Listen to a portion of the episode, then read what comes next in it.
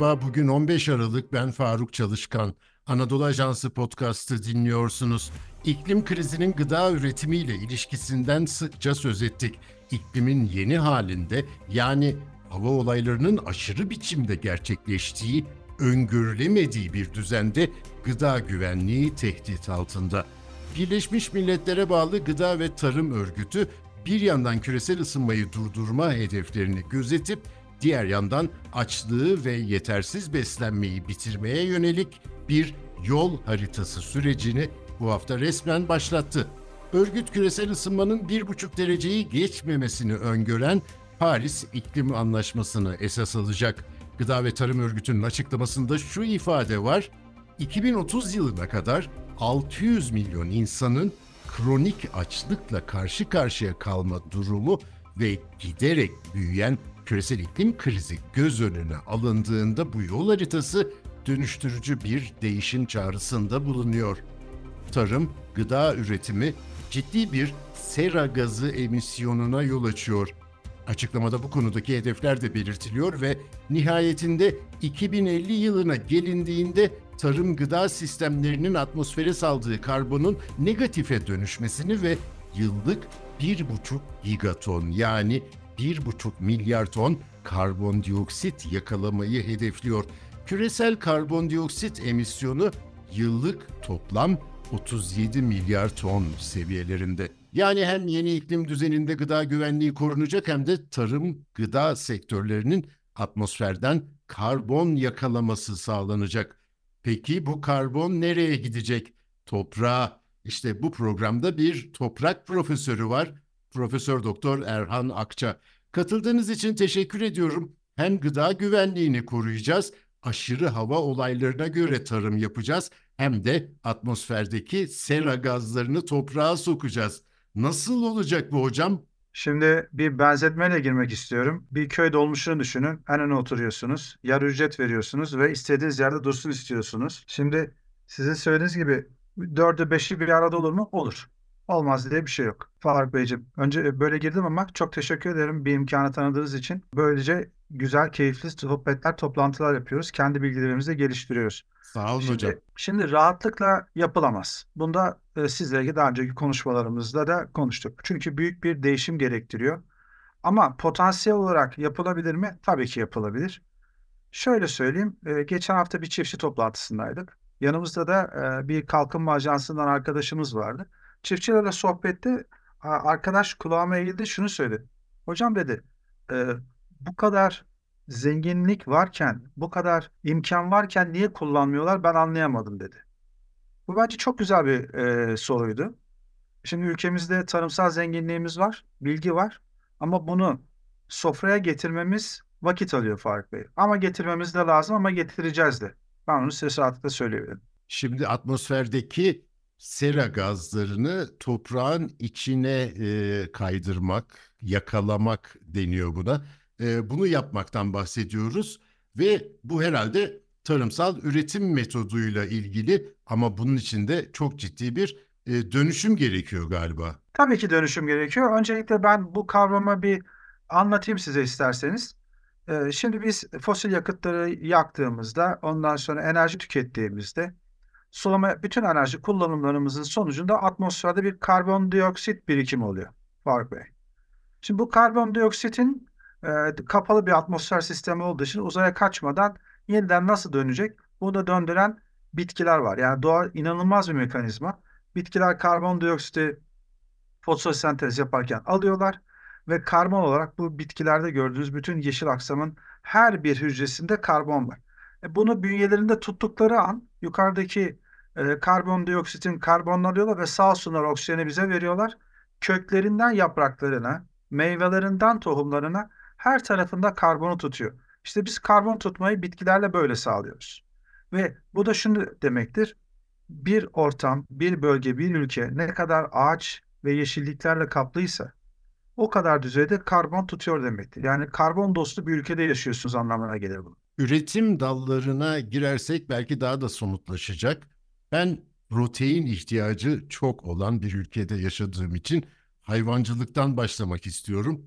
Çok fazla sera gazı salmakla suçlanıyor besicilik. Buradaki model ne olmalı? Şimdi Faruk Bey, Anadolu'da güzel bir laf vardır. Buğday koyun gerisi oyun diye. Şimdi bu neden? Ee, Anadolu coğrafyası çok e, ekstremlerin coğrafyası değildir. Mesela bizde bir Amerika'daki bir sekoya ağacımız yoktur. Ama çöllerdeki gibi ağaçsız da değildir. Anadolu bir ılıman coğrafyadır. Şimdi ılıman coğrafyada neyi söylemeye çalışıyorum? Biz koyunlarımızı, keçilerimizi bu meralarımızda düzenli otlatabilirsek, bu otlatma sonrasında bu koyun ve keçilerin dışkıları zaten meraya karışacağı için sistem kendi kendini döndürecektir. Ama yapmamız gereken ama biz büyükbaş hayvana geçtiğimizde yani nasıl bir 8 silindirli bir araç kullanıyorsunuz. Bunun yakıt gideri oldukça yüksektir ve bakım maliyetleri. İşte büyükbaş hayvanlar öyle. E, günde 30-35 litre süt aldığınız bir canlıya mutlaka yüksek düzeyde beslemeniz, su vermeniz lazım. Bunun çaresi şu şekilde.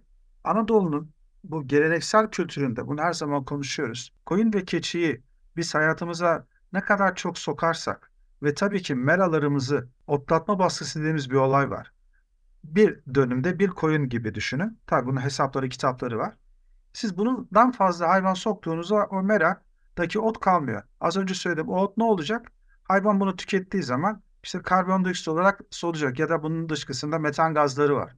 O nedenle biz meralarda ve küçükbaş hayvanlarla bu Anadolu geleneksel tarım ve hayvancılığını sürdürürsek sistem kendi kendini rahatlıkla koruyabilecektir. Ama büyükbaş hayvan günde 100 litre su istiyor, bakım istiyor, yiyecek istiyor.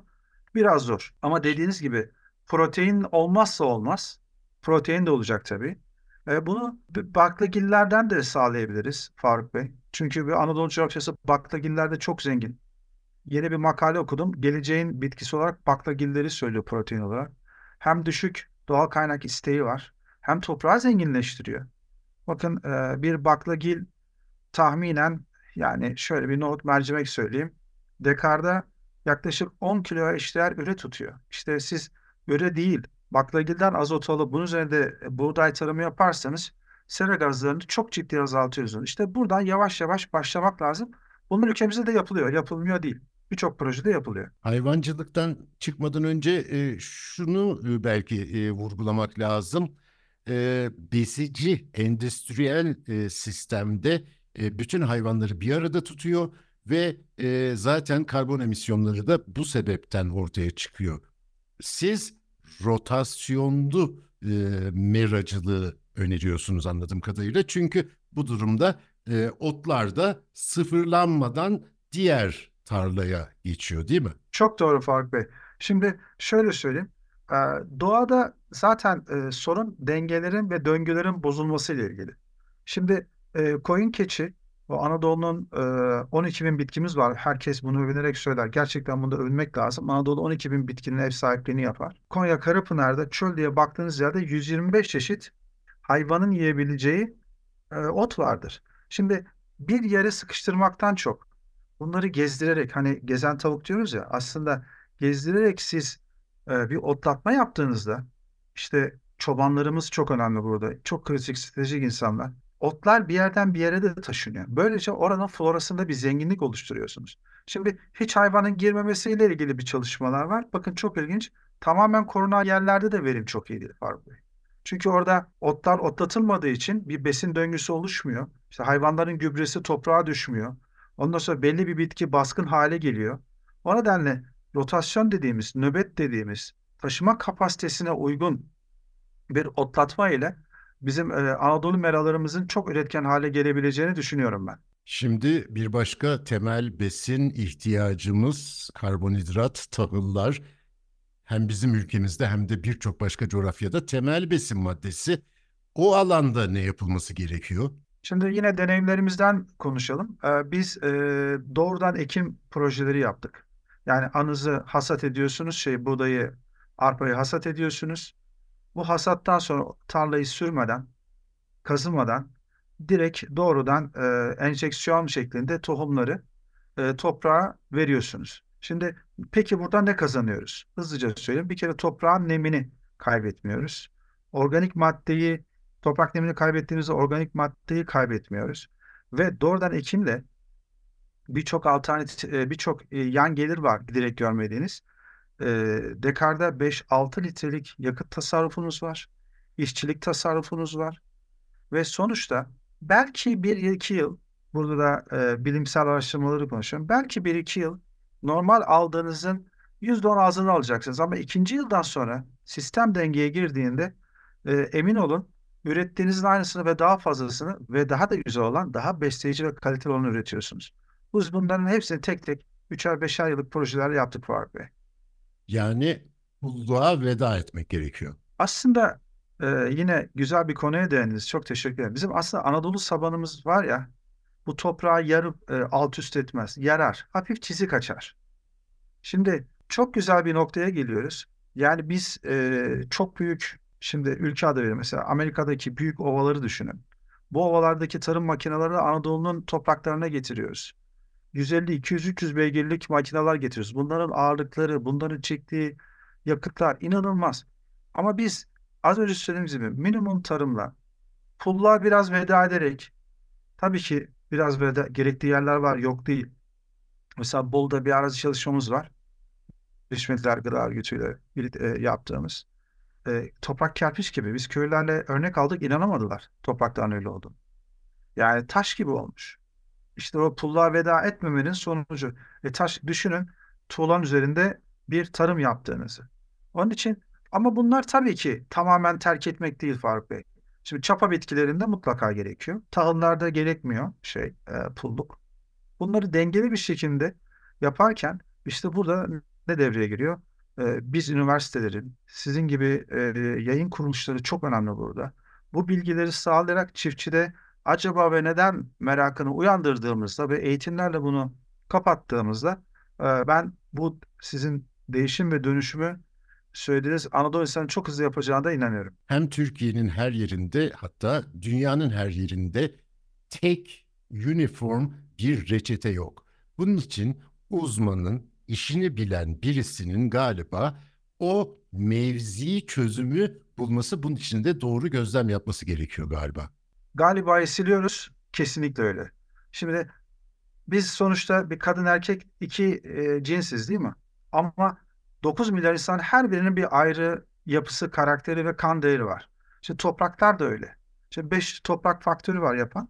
İşte bu ana kayadır, iklimdir, bitki örtüsüdür, topografyadır ve zamandır.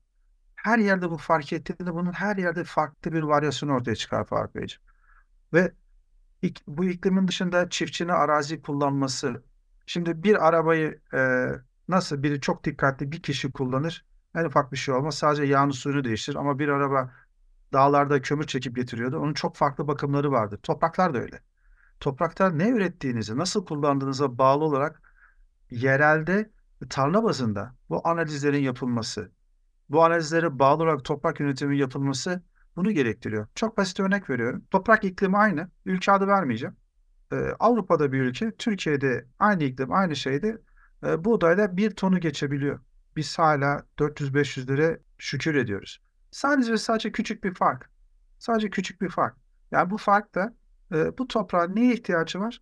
Bunları Türkiye'de çok güzel laboratuvarlarımız var. Hatta dünyada entegre olmuş, tanınmış bakanlıklardan özel şirketlere kadar. Toprağın neye ihtiyacı olduğunu bir analizle, bakın bu analiz büyük fiyatlar da istemiyor. Ve tabii bu konuda uzman kişilere danışarak bu sorundan çok artık toprağın kalitesini arttıran bir iyileştirme çabası haline gelecektir. Aslında biz e, birçok tabiri bir arada şu anda inceliyoruz. Permakültür, onarıcı tarım, iklim krizine dayanacak e, üretme biçimleri. Bunların tek bir, tek tip adı yok. Kavramsal olarak çok fazla derine inmeye de gerek yok. Ama bizim karşımızdaki durum ne? Sera gazlarını daha az atmosfere salacağız. İklim krizinin olumsuz etkilerine rağmen biz 8 milyar insanı doyurmak zorunda kalacağız. İşte böyle bir e, hedef var. Bu da herhalde doğanın işleyişine uygun üretmek mi acaba tabir olarak? Yo, çok güzel söylediniz. Bakın bir benzetme yapacağım. Bu dünya dinozorları besledi Faruk Bey. Yani dünyanın potansiyeli çok güzel. Yeter ki bu potansiyeli sizin az önce söylediğiniz gibi doğanın döngülerini ve e, dönüşümlerini bozmadan yapabilir. Ne kadar az ona etki yaparsak doğa bizi o kadar besleyecektir. Bir daha tekrar ediyorum. Bir e, a, toprağa iyi baktığınızda size 500 kilo buğday vermesi başkadır. 1 ton buğday vermesi var. 1 ton buğday verdiğinde düşünün 500 kilogram en basit söylüyorum karbon işte 400 kilo olsa karbondioksiti 3 ile çarpmanız 1200 kilogram karbondioksiti bağlamış oluyorsunuz. Onun için doğaya ne kadar az etki yaparsak, doğaya ne kadar çok taklit edersek ki doğa muhteşem bir döngüler içerisinde biz de o kadar başarılı olacağız. Zaten bu onarıcı tarım, siz az önce söylediğiniz bütün tarım yaklaşımlarındaki amaç toprağın sağlığını ve kalitesini iyileştirmek. Şöyle, şunu şöyle düşünebilirsiniz. Bir hastalık olur bir insanda Allah korusun. Doğal yöntemler vardır. Fiziksel yöntemler vardır. İşte kaplıcalar vardır, ilaçlar vardır. Az önce söylediğimiz konuya geliyoruz. Her toprağın, her bitkinin, her iklimin bir farklı arazi yönetimi vardır. Bu yönetimleri de artık dünyada birçok çalışmalar ortaya koymuş durumda. Yani e, kaynaklarda bunlar var. Sadece bunu e, günlük hayata sokmak ve bunu tabii yaparken bir daha söylüyorum. Tek çiftçiyi tek başına bırakmamak lazım. Sizlerin bu uyarıcı ve bilgilendirici e, haberleri son derece etkili. Çünkü biz sizlerle bu konuşmayı yaptıktan sonra telefonu ya da yayını kapatıyoruz. Emin olun bize gelen telefon sayısı 3 ile 5 ile çarpılıyor Faruk Bey. Ve bence bu çok kıymetli. Onu da burada söylemek istiyorum. Peki e, uyum konusunda doğru şekilde ifade edildiğinde e, ülkemiz insanında bir sıkıntı olmuyor galiba. Doğru mu? Kesinlikle hayır. Bakın e, ben şunu söyleyeyim. Bundan e, 1980'lerde e, biz, e, ben şu an Erdem'deyim. E, bizim narenciye bahçemize yurt dışından danışmanlar gelirdi. 80'de de ben hatırlıyorum. Ama şimdi biz yurt dışına destek vermeye çalışıyoruz. Sadece bizim, şimdi uyumda Anadolu insanı kadar e, bence dünyada yetenekli insan yoktur. Biz bütün koşullara çok rahat, hızlı ve uyum gösterebiliyoruz. Yani yağışlı iklimde uyum göstermişiz. Karadeniz'de en kurak iklime de e, uyum göstermişiz Urfa'da. Yani bir yer 55 derecelerde çalışıyor. Ve Türkiye topraklarının şöyle bir avantajı var. Topraklarımız uzun yıllar, özellikle 50'lerden sonra yoğun tarım, mekanizasyon ve gübreyle tanıştığı için biraz yoruldu. Ama güzel haber şu, denemelerden söz ediyorum yine. Ee, en ufak bir iyilik çalışması ya da yapıcı bir çalışma topraklarımızda çok güzel tepkiler veriyor. Yani bu da Türkiye için bir avantaj olabilir. Özellikle bu uyum konusunda uluslararası arenada bu karbon piyasaları gün geçtikçe daha da açığa çıkıyor. Ee, Türkiye bu konuda topraklarını e, hızlı doyurabilme kapasitesine sahip ve Avrupa bu konuda artık çok yol alamıyor çünkü toprakları oldukça doygun durumda. Yani artık orada organik karbon zaten yüksek düzeye çıktığı için arttırmak zor. Asıl yatırımın Türkiye gibi e, tarımdan yorulmuş topraklara yapılırsa e, bizim bu e, çiftçimiz dolaylı olarak vergilerden de kazanç sağlayacak. Çünkü 2030 siz az önce söylediniz 2050'de bu yeşil mutabakatlarla e, gıda ithalatlarında, ihracatlarında vergiler, emisyon vergileri olacak. Biz onu da aşarsak bu topraklarımızda şu an gayet de uygun. Bize ciddi yol aldıracağına inanıyorum ben. Onarıcı tarım yaparsak, gıda üretirken karbon emisyonumuzu negatife çekersek üretimimiz için de çiftçimiz için de çok büyük bir teşvik olacak. Çünkü Türkiye avantajlı diyorsunuz. Kesinlikle avantajlı. Biz Türkiye Organik Karbon Haritası yaptık. Tüm Türkiye'nin e, yaklaşık 25 bin noktadan örnek alındı. Bütün bunların analizleri yapıldı. E, şunu gördük.